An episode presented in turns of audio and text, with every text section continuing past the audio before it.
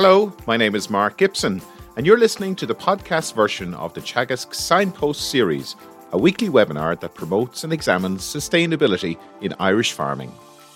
So, a very good morning to you. You're very welcome to this morning's Signpost webinar. Uh, my name is Mark Gibson, and I'm head of the Teagasc KT Outreach and Innovation Department. This series is brought to you by Teagasc in collaboration with Dairy Sustainability Ireland, the National Rural Network, and Food Drink Ireland SkillNet. And today I'm joined by Pat Murphy, who's going to be helping us with questions later on. Good morning to you, Pat. Good morning. And just before we introduce our speaker, I just want to talk about the, the topic we're going to be discussing today. And the Agricultural Catchments Programme is an intensive monitoring programme of farming in, farming's impacts on water quality across Ireland and is coordinated by Teagasc. An important part of this monitoring programme is soil fertility. So I'm delighted to be joined by Eddie Burgess, who is a catchment science specialist with the agricultural catchments and who's going to talk to us about soil fertility trends in the agricultural catchments program. Eddie, good morning to you. Good morning, Mark. Good morning, Pat. Eddie, maybe you could tell us a bit about the the work uh, that you're doing. Those of uh, those who aren't familiar with the agricultural catchments program, could you tell us maybe a little bit more about that and, and how that fits in to the overall, the bigger picture in terms of water quality? Yes, Mark. Um, the, the, agricultural catchments program we, have presented here a few times before and, and given an overview of, of, of our whole program, but we're established now in almost 14 years and we're funded by the Department of Agriculture, Food and the Marine to evaluate the measures that are um, imposed under the nitrates directive, the good agricultural practice measures and its derogation all quite topical just at the moment because every four years the nitrates directive gets reviewed and the measures that are included in it are, are some of them are usually changed. And in previous reviews of the nitrates directive, most of those changes have been favorable in that there have been a relaxation of restrictions on agriculture.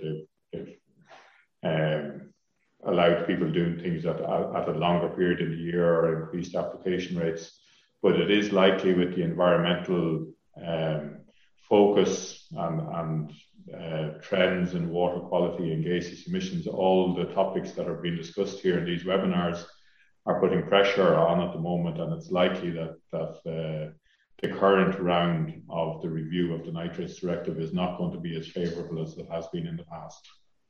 But we're we're very key and central in that, and we, we report every year to European Commission on the impact of the derogation.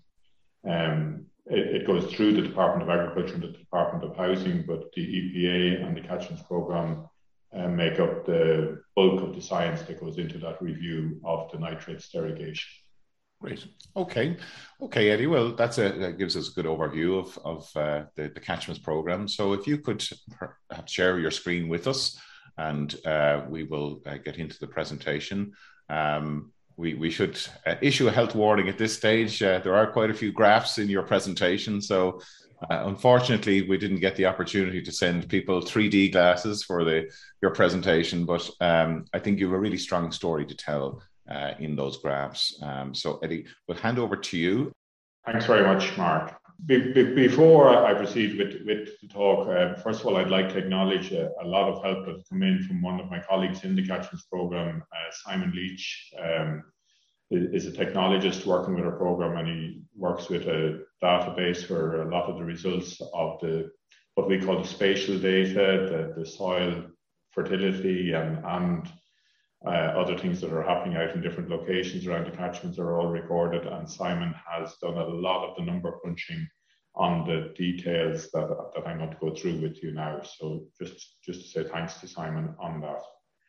What, what I am going to go through here, really, first of all, as I mentioned, the catchments program is a water quality evaluation program, and people may ask why are we so involved in soil analysis and soil samples. So I want to give a quick overview of that and how we do it in the catchments program and what we do. Um, having done that, I want to look at the trends in soil fertility that we have found since we started in the catchments program. I know that Pat and David Wall and Mark Plunkett produce a publication every year on the trends nationally on all soil samples that come through Teagasc, and it's a very useful and informative publication. Where our soil results and our campaign differs from that is that um, the soil samples that we take are from the exact same fields. We, we do a soil sampling campaign every four years, and we go out and resample the same location in the same field in the same manner. So we can look at the exact trend in a field, on a farm, or in a catchment. And in today's presentation, I'm going to go through the comparison between different catchments and different enterprises. And I do apologize in advance. There are a lot of graphs coming up in the presentation, but really when I want to try and show trends, um, that, that, that's inevitable. Um, and finally, uh, I, I, want to give a couple of implications and like you to consider um, what is happening with phosphate, uses of organic manures, and on the pH and soil type, and the implications that that has on the soil trends. So the catchments program in general, as I mentioned, is evaluating water quality and water quality for the Water Framework Directive. I think the, the biggest single factor that that uh, needs to be improved for targets under the Water Framework Directive is, is river ecology. At, at the at the end of the nutrient transfer continuum, as we call it in, in the catchments program, but nutrients have to come from somewhere. There is a source of nutrients they may not make it as far as the river or the estuary or the lake, and they may not have an impact when they do get there. But if they aren't there in the initial um, place, uh, they won't they won't uh, be a problem. So the main reason why we are looking at uh, soil fertility and taking soil samples every four years is to get an assessment of the source of nutrients. And nutrients that cause a problem in water quality are nitrogen and phosphorus. They're the two main nutrients that cause a problem for eutrophication. Phosphorus largely in freshwater bodies, and nitrogen is the limiting nutrient largely in saline or marine waters. Um, and, and the measures being implemented under the Nitrates Directive may be targeting different locations along this path. Um, and, and we're familiar, there are stocking rate limits, there are fertilizer limits based on soil samples um, and on your stocking rate and the crop type and the cropping history. And these are all source limiting measures in the nitrates directive. They may have an impact on stop, but in some cases, it doesn't take a lot of a nutrient to cause a problem. And that is the mobilization stage. And mobilization, for example, if you plow a field of permanent pasture, you're going to release a lot of nitrogen that was previously tied up as organic matter. It gets mineralized, and in a mineralized form as nitrate, it's available to be leached. So that, that's the mobilization part of it. Um, and there is measures for, for stopping the transfer of nutrients with buffer strips. And recently we've seen a lot about the delivery of nutrients into our estuaries in the east and southeast with the total load of nitrogen that is getting there and the impact. So that's just an overview of the approach we're taking. But the very start of it, we're looking at the source of nutri- nutrients, and that's why we, we, we go out and do these soil analysis. And we have six catchments in the program, but for three of them, three southernmost catchments, they're the ones that got established first. And in those, we have now taken four, we have done four different uh, soil sampling campaigns. First of all, in the winter of 2019, uh, 2009 and 10, sorry, not 19, there's a misprint, beg your pardon. Then four years later, and four years later, and then last winter, a year ago at this stage. And as I mentioned, it's the same area sampled every year, and it is stored in a database that Simon is working with. And it's the standard soil analysis tests that we do soil pH, the buffering capacity, phosphorus, and potash. And more recently, the catchments program has taken on a role for climate change and carbon sequestration, and those were sampling the soils also for carbon content.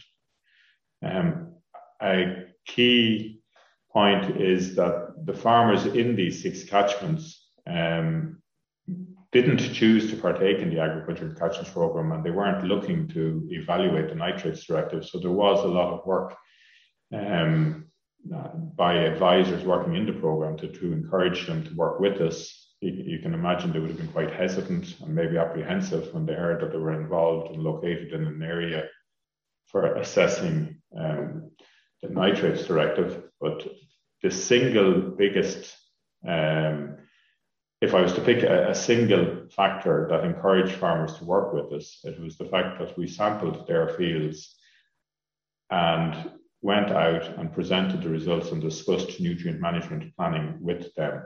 So not only are these soil samples used for the researchers in our program, they also are a key part of our advisory uh, role and are keenly sought after by the farmers. There's a, just over 300 farmers in the program, and they're very um, pleased and keen to know what their soil fertility levels are. And I would, uh, under observation from the four campaigns, each time we go out and do a soil sampling campaign, the level of interest and demand for the results increases. So pH, soil pH, I think is like the foundation of all nutrient management. And, and I'm just going to do, go through first overall in the three catchments in Timoleague and the two catchments in Wexford and Ballycanoe, just to look at the soil pH. Um, and I have broken it down into different bands there from soils above seven, between six and a half and seven, uh, 6.2 to six and a half. So they, they would be the three uh, bands that we would ideally like to see our, our, our pH in, and then suboptimal would be below 6.2. So from 6 to 6.2, 5.5, um, and, and, and below that. So th- these are the bands of, of the pH. And you can see over time from the first campaign, the soil pH has improved between the first and the second. And then it took a significant jump into the third campaign and is not quite so good at the last campaign. Uh, in the last last winter, the pH seems to have dropped back a little bit. This significant increase here in 2017 and 18 did raise a lot of questions for me. I was uh, kind of thought that that was an exceptionally high jump, and I'm wondering why uh, this happened. Um, if we were to follow the trend between the first, second, and last soil sampling campaign, they seem to be more consistent, improving the whole time. But there seems to be an exceptionally high improvement here in 2017 and 18 in the third campaign. Uh, and after looking into it, I, I noticed that the same jump took place nationally. Um, so, so we are in line with national trends for soil pH across the three catchments. But also, I think it is worth noting that um, when taking a soil sample, we would not recommend taking one within two years of spreading lime. That there is still lime, uh, it takes two years for the lime to become fully incorporated into the soil and adjust the soil pH. Um, because we are going out and taking a sample every four years, some of those fields that we have sampled will would have had lime applied in the previous year, in the same year, previous year, and year before that, and, and that wouldn't be advised from a nutrient point of view. So there may be a certain level of inaccuracy and exceptionally high pHs shown in the third campaign because there was a high amount of lime sales in the years running up to that. Um, the phosphorus trend across the three catchments is, de- is declining and, and declining gradually. Uh, I have broken the, the p values into the indexes. Index one is very low. Um, index two, low. Index three is the optimum agronomic and environmental um, combined target that we would like to see. And index four would be four would be high, considered high. Um, we under the regulations usually the no phosphorus is recommended under index fours um, for, for, environmental reasons and also because it's deemed that there isn't a response to P fertilizer or, or fertilizer at index four levels. So I suppose you could say, unfortunately, across the catchments, the P levels are in a slight decline. Potash, on the other hand, is increasing. I often say that K is the forgotten element, and I attend a lot of meetings with people on environmental and water quality issues, and potash does not cause a problem to water quality directly itself. However, potash is a key element in nutrient management, and nitrogen use efficiency will be significantly impacted if the levels of K are inadequate. And if nitrogen use efficiency isn't what you would like it to be, it's going to be lost somewhere along the line, and those losses potentially could end up in, in the environment, in the atmosphere, or in water quality. So, through good nutrient management, soil pHs and soil potash levels um, should be at their optimum. And they are moving in the right direction across all catchments. If we break it down into individual catchments and we look at Ballycanoe, it's a heavy soil catchment in County Wexford. It's predominantly grassland, high clay content. It's an, an, Irish Sea mud that was pushed up by the glaciers and left behind um, 10,000 years ago and prior to that in previous glaciations. We can see here um, that the pH is increasing, and again, it, it did increased significantly in the third campaign and has dropped back a little bit, but the overall trend in the pH is moving in the right direction. However, it is uh, lower than we would like to see, and there is significant room for improvement in the pH in Ballycanoe. In contrast, in the tillage catchment, which is only 20 minutes, 20 minutes to half an hour's drive away, the pH is significantly better um, and it's ironic in that the soil here is naturally more acidic, but there is a history of sugar beet in the area, and the farmers there appreciate the, uh, the value of lime and soil pH and, and, are very, very much aware of the benefits of that. So the pH was good at starting point and has improved. So you can see the category the section that are in the pH of between six and a half and seven has grown. Um, and being a tillage soil, we would say that the optimum pH is, is 6.5. Uh, this graph is a slightly different way of showing the trends in tillage fields across the three catchments. Um, and, and what I'm showing here at the first campaign, the blue line represents at this point, this is all the soils that have the pH below 5.9.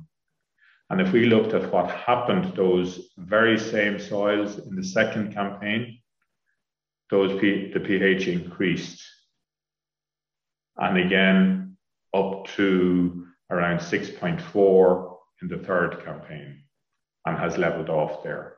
And the soil soils with the exceptionally high pH have dropped gradually but there seems to be a convergence of the tillage soils to a pH of close to 6.5. And again, that, that, that is desirable and that's what we would be looking for. And I think there is a legacy of high pH soils in the Castle Castledockrell catchment from factory lime, which was spread as a byproduct from the sugar industry. And, and those are gradually falling.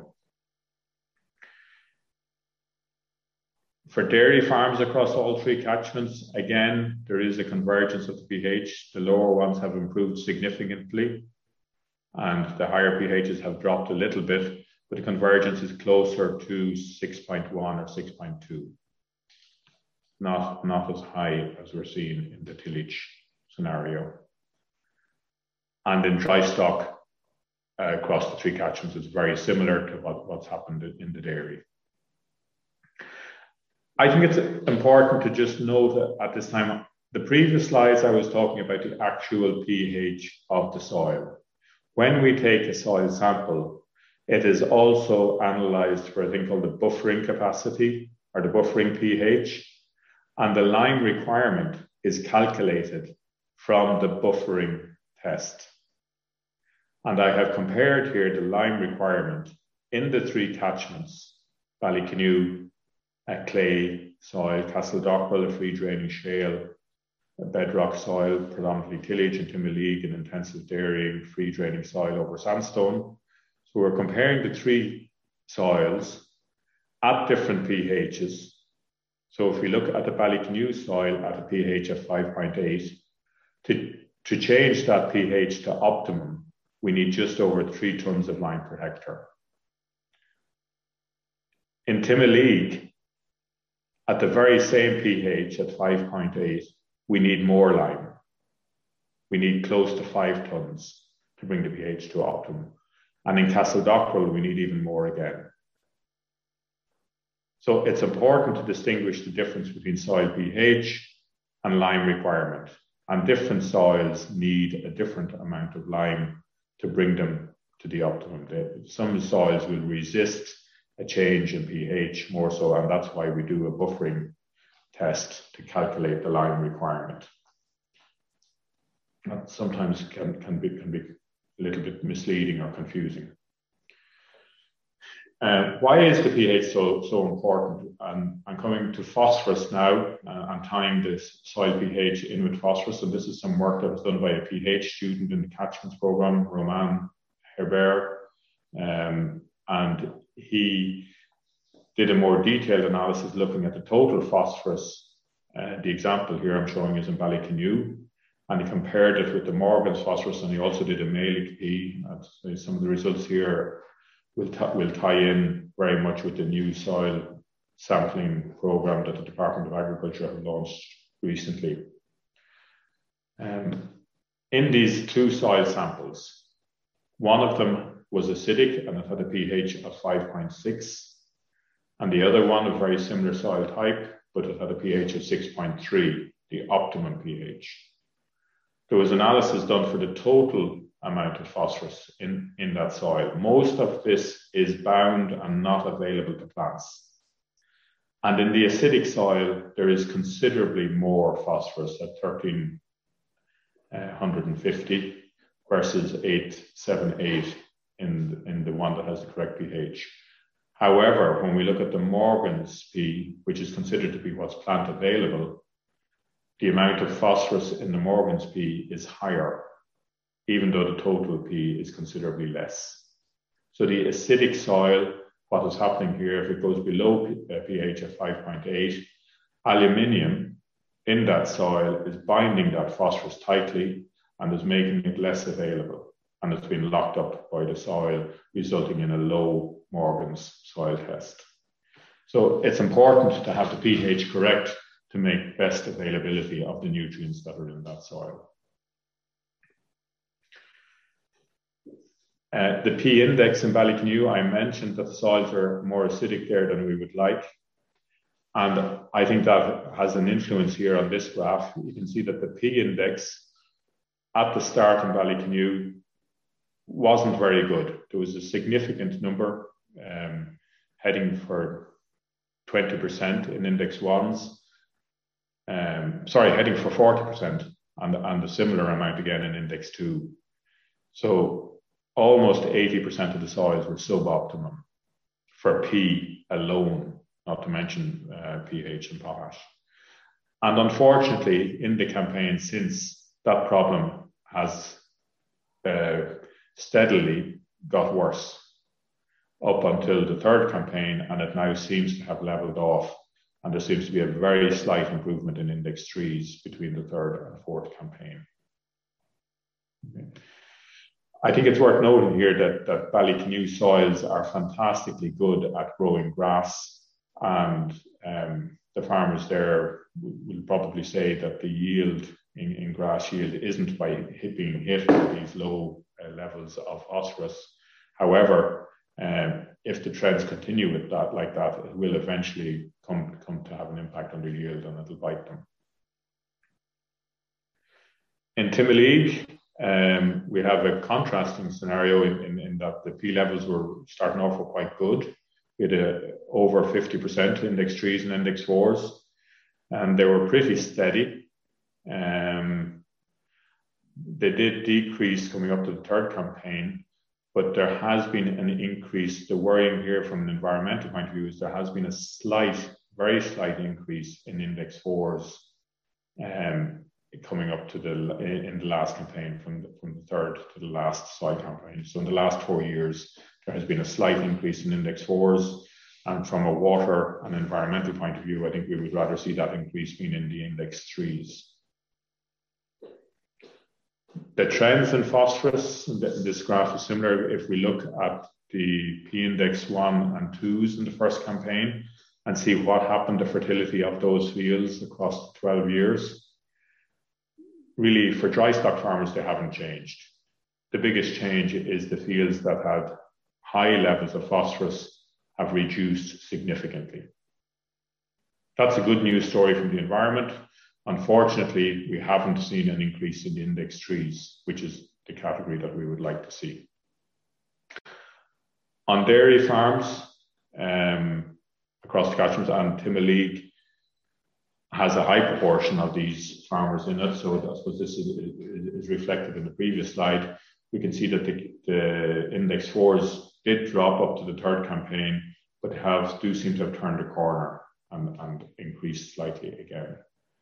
Um, those soils dropped from an index four down to an index three in the third campaign, but the average result of them has moved up into index four again in the last campaign.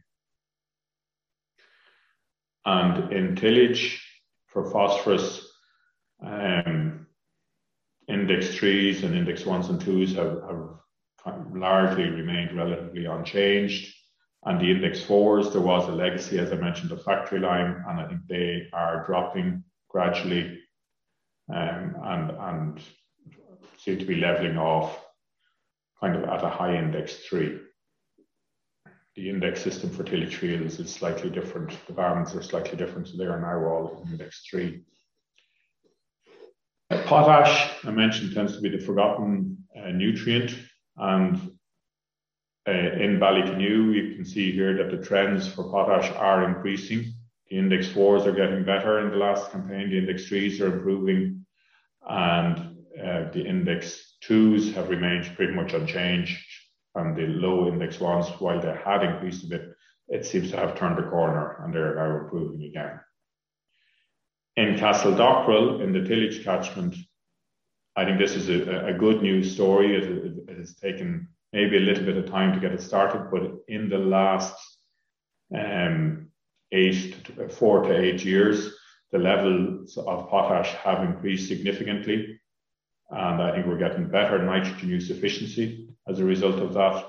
Um, and, and it's through good nutrient management and interest in the results and good advisory that, that this has taken place. And in uh, there is also an improvement in the K, but it is not as significant as is there um, for the tillage farmers in Castledockrell.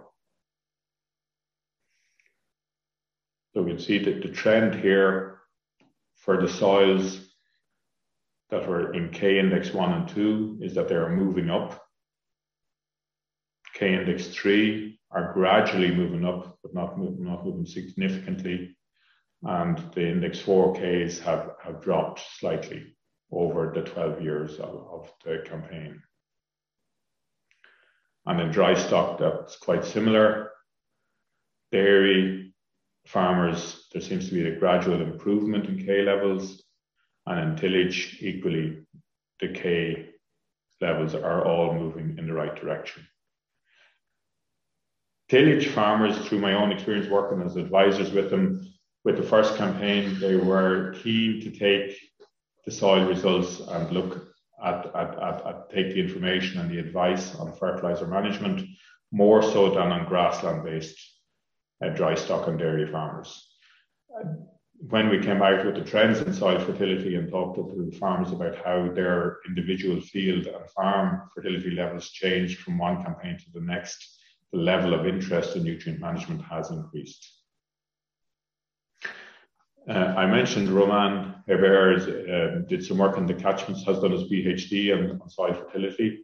And I think a lot of the reason why the nutrient soil fertility levels in tillage are moving in the right direction quicker and more so than on grass based is that um, there is less use of organic fertilizers and more use of chemical, uh, higher proportion of chemical fertilizers being applied to tillage fields. Um, so with that in mind, um, Roman did work comparing cattle slurry versus chemical fertilizer in, in four of the six catchments that we were working in.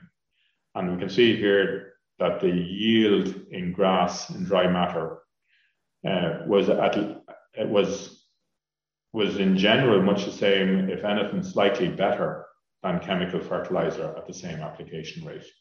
Particularly in Ballycanoe and Dunleer, there was a significantly better response from cattle slurry.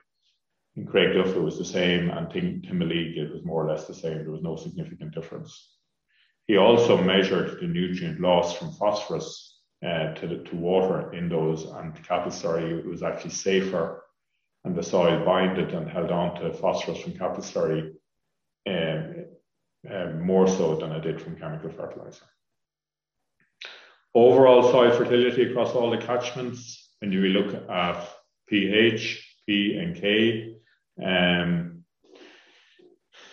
it, it, it, has improved very slightly since the first campaign. These, these are the results from the last campaign, and we can see that overall 85% of the soil samples and 85% of the area that we're looking at um, does not reach the optimum agronomic levels.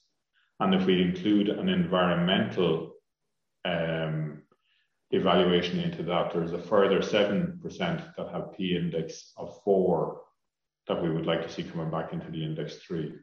That's overall. Averages can hide um, hide a message. And if we look at the story in the Ballycanoe catchment, it is significantly worse. Um, 95% of the soils are not optimum, 2% in P index 4. In Castledockrell and the, mar- the, um, the, majority of the soils here are tillage, and we're talking about a pH of 6.5 versus 6.3, so we have a higher target and yet 77% of the soils are optimum. 8% are in P index 4, and that is declining over time. In Timoleague, 81% are at are, are, are suboptimum soil fertility levels. And the concern I have here is, is, is the proportion that are in, in P index 4. Okay. So what does this mean and where are we going um, for, for the farms in there. And in advance of today, I, I, was looking at a slide that Mark Plunkett presented to advisors in Teagasc about a month ago, or maybe six weeks ago at this stage. And he came up, he was showing the fertilizer prices in, uh, in last year versus 2021 uh, in, in August, how they have changed since the start of the year. And they've gone up, they, they had gone up by 200 euro a tonne. And yesterday I rang the merchants in Tullow in County Carlow, and they have actually gone up by another 200 euros since then. And they were actually reluctant to, to quote me because um, fertilizer isn't moving at the moment. It has gone so expensive.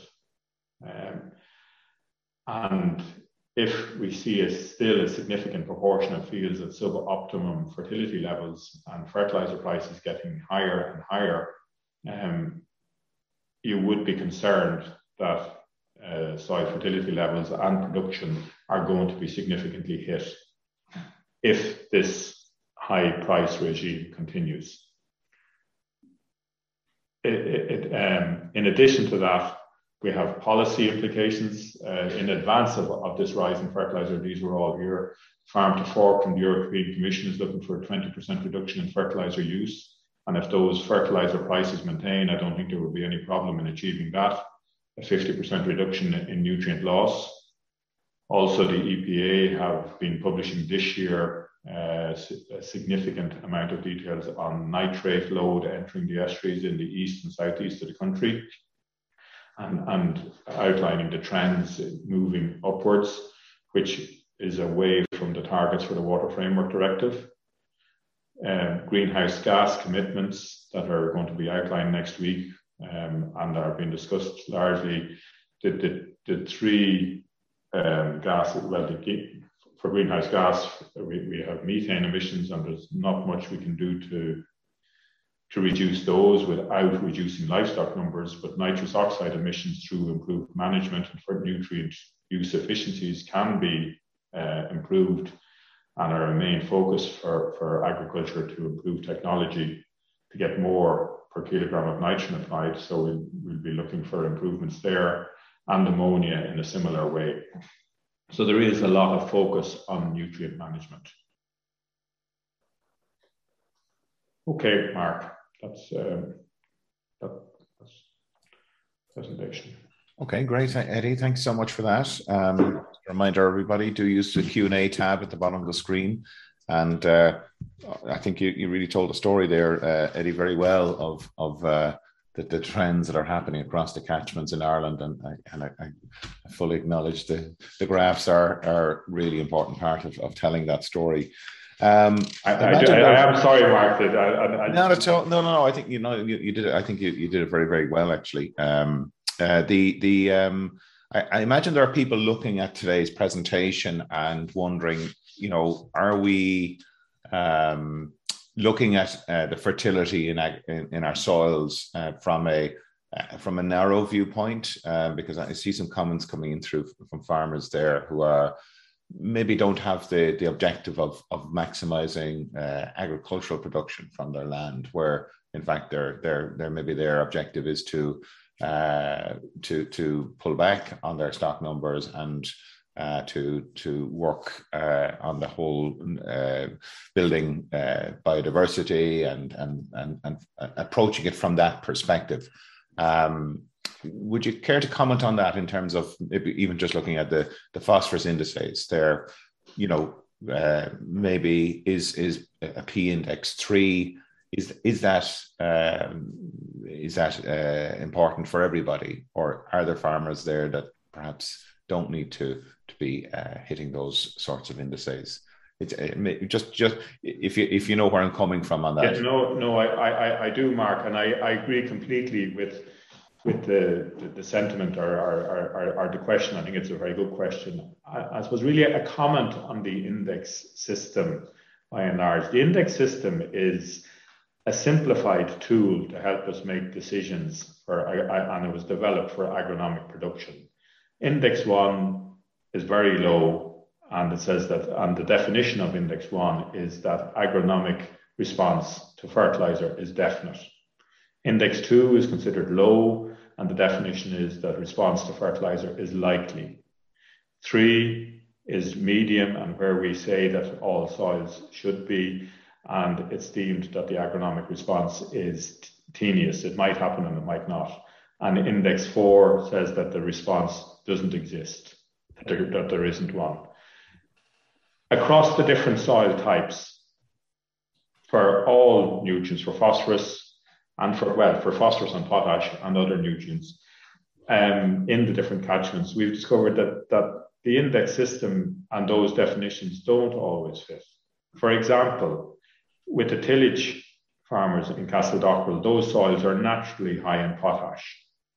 And many of them are in a high index four.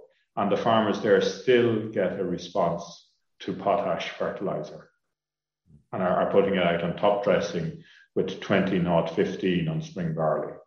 Um, and, and it's getting a response. So, so the definition for K for index four is that there wouldn't, wouldn't be a response to it, and yet they are finding a response. Equally, in Ballycanoe, the, the P levels are very low, and farmers are measuring and growing a lot of grass in Ballycanoe at low P index levels. But they, they are all production uh, targets that I'm talking about. Um, really, I, I think um, if you're not, um, it's understandable that people would think that Teagasc's message is that all soils should move to index three, and my presentation probably contributed to that. But really, what we need to do is have fertility levels that want to uh, reach the objectives that the farmer has. If, if that farmer is an intensive tillage farmer and he wants to maximize his production, it's very important that he has his pH right and puts on an adequate amount of nutrients. If it's an extensive farmer for, for example, someone maybe on in the Burren Life program and they're receiving payments for biodiversity and uh, species rich grassland, putting on excess amounts, or well, putting on optimum amounts of nutrients for perennial ryegrass production don't make sense. Um, Yeah. Uh, so, so, so, so that's where I, I think um, looking at the trend in fertility is important because you could be in an extensive system with biodiversity and species rich um, um, pastures as an objective. And if your fertilities are increasing through maybe mismanagement of organic fertilizers, you need to be aware of that and take action to reduce it. Um, no, no, no different to looking at a trend for a, a production-minded, mm-hmm. uh, intensive farming system. There's there's a there's a, a, kind of a follow-on question which I think will allow a bit of nuance in terms of the, the what you're talking about. The question is, I, I only apply 60 units of nitrogen. Do I need index three for, for P and K? And I think I suppose what the person is getting at is what are the priority uh, elements that I, I operate or I, that I aim for first. Yeah, yeah, yeah. I suppose it's difficult to say, Patrick. That person saying they're applying 60 units of nitrogen. I, I like, I, I, what what are their objectives? Is it well? First of all, is it a grass? I'm assuming it's a grass production system. Um, uh, um, different soils will behave will behave differently for different nutrients. Um, uh, I, I, as I showed there, the soils in Ballycanoe will, will grow grass at a lower P level to what's there in, in other soils. So the, but the pH and the availability of those nutrients is the cornerstone to that. So for someone applying lower amounts of nitrogen, if they're production minded, P, um, the pH is key and first and foremost before they should start considering about altering their P and K levels. And I, and, and I think I would look at the trend in the parts per million of the P and K. I didn't do that in the graphs there. Mostly I, I was looking at the index system, but on an individual farm and a field basis, I, w- I would be looking at the actual result in milligrams per liter or parts parts per million. the, the, the, slide you showed there with uh, the fertilizer prices. It, it's it's it's actually staggering to look at the the change that has happened within the space of, of less than twelve months. Uh, what what do you expect the response to be uh, to those prices at, at a farm level? Um, and and you know, are, are, are farmers going to reduce their, their nitrogen and uh, or, or maybe reduce their, their, their, their, their phosphorus applications uh, for and, and take a holiday from, from that side of things or you know, what, what do you think are, is the response going to be? Uh, and are there measures that farmers could uh, put in place? Because we have spoken a lot of about um, other ways of, of bringing nitrogen onto the farm outside of using chemical uh, fertilizer. Yeah, yeah. Um, the, the, there's going to be a little, a little bit of, of, a broken record in my responses, Mark. But the one price that I haven't put up there is the price of spreading lime. Okay, and first and foremost, um, there are a lot of nutrients available in the soil already. I showed the amount of total phosphorus that was in the soil. Um, I didn't explain about nitrogen like in, in, a, in a hectare of nitrogen tied up in organic matter on a grassland field, you could have between 8 and 16 tons of nitrogen. On a tillage field, you could be talking maybe between 4 and 8 tons of nitrogen. If the pH is optimum at 6.3 for grassland or 6.5 for tillage, the maximum amount of that organic matter that can be mineralized will be. So, so it will release nitrogen itself and, and the samples there and the trends that are shown in the catchments, which are no different to what's happening nationally, uh, show that there is still a lot of scope for lime to be spread. So I think when fertilizer prices are going up, one of the first things that should happen is that pHs need to be moved uh, to where they need to be. The second and, and, and equally as important option that is available there and, and we have observed in the catchments is the use of organic fertilizers as opposed to chemical fertilizer. And I mentioned that the tillage, the trends in fertility in the Castledockrell and on the tillage farms and the other catchments is by and large better and moving in the correct direction. And the reason for that is the majority of the nutrients being applied are being purchased through chemical fertilizer. On livestock farms, we have organic fertilizer applications, mostly cattle slurry, but also imported. Um, there's pig slurry, uh, digestate from anaerobic digesters and poultry manure being applied. And the decisions based around organic fertilizer uh, application rates do have significant room for improvement. Um, the, the decisions that go into a farmer's mind, which, which impact on when and where they spread the fer- organic fertilizer, are not always purely determined by the nutrient uh, requirement of the crop and the soil fertility. Um, if you have slurry storage up to a certain amount and your tanks are full, you need to spread it.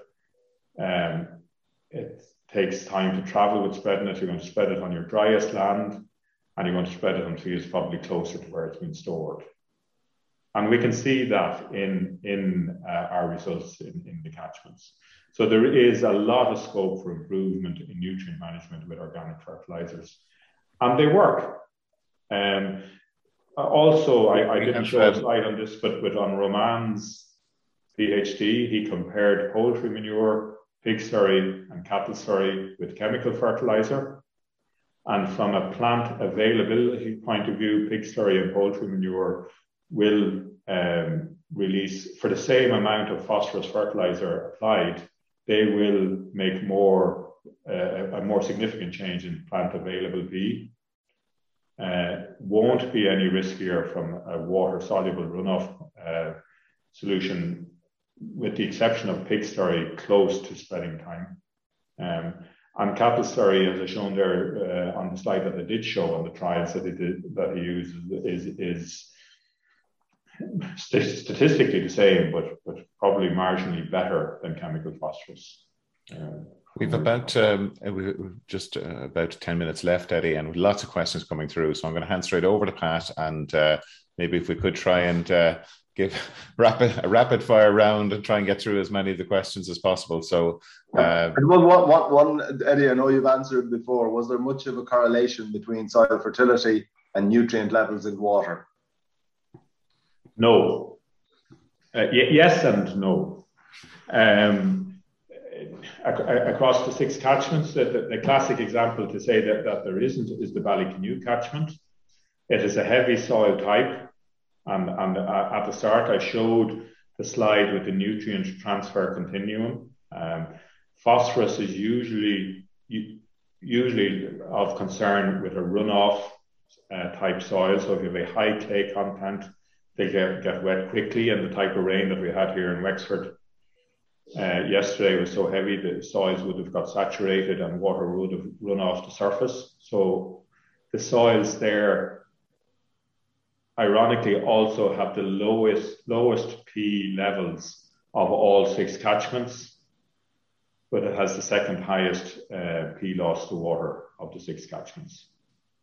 And so, so there are different factors that impact on on on nutrient. And, and I suppose the key message from the catchments program is you need to put you need to put the right measure in the right place and uh, limiting phosphorus application in Ballycanoe is, is not going to um, is not going to improve or, or reduce the risk of P uh, runoff. It's the timing of application and the location of application that will make a difference there. It's about breaking the pathway, which is a runoff scenario. In contrast with, um, I suppose maybe with, with uh, the Timoleague catchment in Cork, that the pathway for phosphorus being lost, we have found that phosphorus moves through groundwater there, um, and high soil fertility levels on that soil type would be risky. And, and, and, and they have potential for increasing increasing it. So, so sometimes yes, and sometimes no. And we and we need to understand in relation the, the process. A question there in relation in relation to the uh, kind of uh, levels of, of index three and, and the fact that they're generally not increasing. Is there a problem with uh, the distribution of nutrient around the farm that we're not seeing uh, uh, an increase in level three and decreases in, or in index three and, and, and decreases in index four? Or Yeah, well, I suppose I, am coming back to my comment on, on applications of organic fertilizer. Um, and uh, Nolly McDonald did research comparing um, two tillage catchments in the catchments, one which had a higher proportion of organic fertilizer being applied. And I'd say there is, there is a problem there with, with management of nutrients coming from organic uh, sources. For, for example, uh, people could be applying organic fertilizer as a source of nitrogen for growing crops, but they do organic. Um, they're not as straight. it's not like spreading muriate of potash, or, or, so that they're supplying organic matter, they're supplying nitrogen, phosphorus, uh, potash, sulfur, and they're, they're supplying many, many benefits to the soil. But if it's been put on from a mindset of nitrogen alone, there could be an imbalance of other nutrients going out. Uh, just a comment here you might comment on uh, is Teagasc trying to maximize farm production or farm profit? And just saying they're not the same thing. Yeah, and, and um, yeah, I, I, I think that's a very good comment. Um, and I think a, a, a significant um, um, uh, yeah. Mark Plunkett is going to have a lot of work uh, calculating tables on, on, on uh, economic response from fertilizers to look at farm profit and the optimum amount being applied with, with those changes in prices there. But again, um, I think for grassland based systems, grass measuring will tell people how much their yield of grass is per uh, field. And um, the, the, uh, my my opinion why tillage farmers bought into the soil results and nutrient advice much quicker than on grassland based systems is that in general if you're not budgeting grass you don't know what your yield from an individual field is if you're selling milk or selling beef or selling lamb if you're a tillage farmer and you're selling spring barley or oilseed rape you know what came off each field and you know the impact of of, of, um, of um, inappropriate nutrient management. Now, if you are budgeting grass and you know that your P index 2 fields are growing 16 ton and you're utilizing 14 ton of grass of a P index 2, that should be your target and stick with that. And no one knows that better than the farmer that's working on that, has grown up and is working on those soil types themselves. The index system is a good system for general advice and putting it there but they need to be nuanced and tailored to individual soil types across the country. And, and it's farmers that are working on those that know their own farm best and advisors working in a locality that know that to, to make those decisions. Okay, there's a question there in relation to, uh, and I suppose it, it maybe harken back to your own experience as an advisor in the catchment, uh, asking what has worked with farmers to get improvement uh, in soil fertility management amongst the farmers in the in the catchments? Um, a, a, a, continuous declining trend or a continuous increasing trend rather than a snapshot of the soil fertility at a single time works well. And, and one thing that I haven't shown there is that the fertility levels, I showed the trends in fertility levels between enterprise and between catchment. If you look at an individual catchment and look at soil fertility between one farm and another, you will see marked differences. And uh, Simon, I mentioned, produce, uses GIS and he can produce color coded maps for soil fertility. And if we look at a catchment and we color code it for pH or we color code it for phosphorus or potash, you can identify farm boundaries from those color coded. So nutrient management is a farm specific thing and it has influenced the fertility on an overall farm basis to an extent that we can we can identify one farm from another based on their soil fertility levels. Sorry, Pat, I'm after getting a little. Yeah, no, no, no, that's fine, and that's, that's quite clear. There's, there's a question there, uh, um, a, a, double uh, or two questions. I'll put the two of them together. What are the risk factors uh, for losing uh, nutrients for, for from land, and uh, what are the kind of uh, specific advices that need to be given to farmers in different circumstances to try and prevent that loss? I, it, that's a long answer. I, it depends on the nutrient and it depends on the soil type and it depends on the weather. Okay. From a phosphorus point of view, um, by and large, it's a runoff scenario, and the timing that you apply the phosphorus uh, is key. So, uh, so rather than the total amount, if you can put out phosphorus at a time when runoff is not likely to happen, in other words, application of phosphorus when soils are not saturated and heavy rainfall is not forecast, then it's less likely to cause a problem. And remember, the amount of phosphorus needed to, to exceed limits is very small agronomically. We're talking about less than one unit per acre per year that, that would cause a problem. So, so rather than talking about overall phosphorus application rate, I think it's to do with soil conditions when it's been spread and buffer strips and avoiding what we term as critical source areas, which contribute to an excessive amount of runoff. Nitrogen is a, is a completely different pathway that it gets into, into the soil.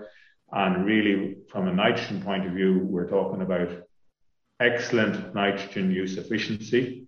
In other words, that the nitrogen that you put out is, is removed in crop offtakes and avoiding excess application rates and avoiding uh, uh nitrogen being there at a time when growth is minimal or non existent. Eddie, there's quite a, a, a, few questions coming in around the the the, uh, the types of, of assessments of soil health that we're doing. Um, and uh, we had Fiona Brennan uh, on the Signpost uh, series a number of months ago talking about the biodiversity aspect of soil quality. Um, uh, is that something that is being examined within the catchments program, or is, are there plans to to take that that aspect or understand that aspect of soil health? Um, we, do collaborate with a lot of researchers, and, and we'll be working closely with Fiona uh, and some of her. Um, sometimes she will carry out some of her work on sites located within the catchments and, and the other um, mostly um, PhD students, but by and large, it's not a major focus um, of, of, of, our work in the catchments. Okay. But so, soil fertility and the levels that I've gone through here are only one aspect of, of soil health. Uh, soil structure and soil texture. Um, texture is obviously we can't change. The sand, silt, and clay is there, but the soil structure and, com- and compaction, uh, the soil and the soil pH equally, I think, is key. Um, key to, to, to, to both soil health and soil nutrient availability there. Okay. And I mentioned we are measuring carbon now as well, which, which will tie in with that. Okay, um, we, we're going to have to wrap it up there. Uh, we're just right out of time. Um, Eddie, thank you so much for your presentation. Uh, unfortunately, we didn't get a chance to get through all of the questions today. There's a lot of interest in this topic. So, uh, Eddie, we might get you back again on, uh, to talk about maybe those other aspects that we were, we were talking about there as well. But I think it's, it is important to say that and, and you've said it there that we're only looking at one aspect of, of soil health here today, um, and that there, there, there is a, a more holistic uh, view uh, that that that we're taking, and and obviously more research is, is required in that particular area. Okay. Um, Pat, thanks for helping with questions. Eddie, thanks again for your presentation. Mm-hmm. And uh, just to let you know that we will be joined next week by Dr. Catherine Keena, who's going to be talking about assessing biodiversity management practices on intensively managed farmland. So do join us uh, next week for uh, uh Catherine's presentation. Um, and a reminder again that uh, today's session is recorded and will be available on the Teagasc website along with the presentation um, and you can tune in also to the Teagasc uh, Signpost uh, podcast series, uh, which will give you an audio version of, of what's been presented here today and all previous um, webinars as well. So, with that, we'll leave you and we will talk to you next week. You've been listening to the podcast version of the Teagasc Signpost series, the weekly webinar that promotes and examines sustainability in Irish farming. Don't forget to join us live every Friday morning for our latest webinar. For more, visit teagasc.ie. And you can also rate, review, and subscribe to the Signpost series on Apple Podcasts, Spotify, or wherever you get your podcasts from. I'm Mark Gibson, and thanks for listening.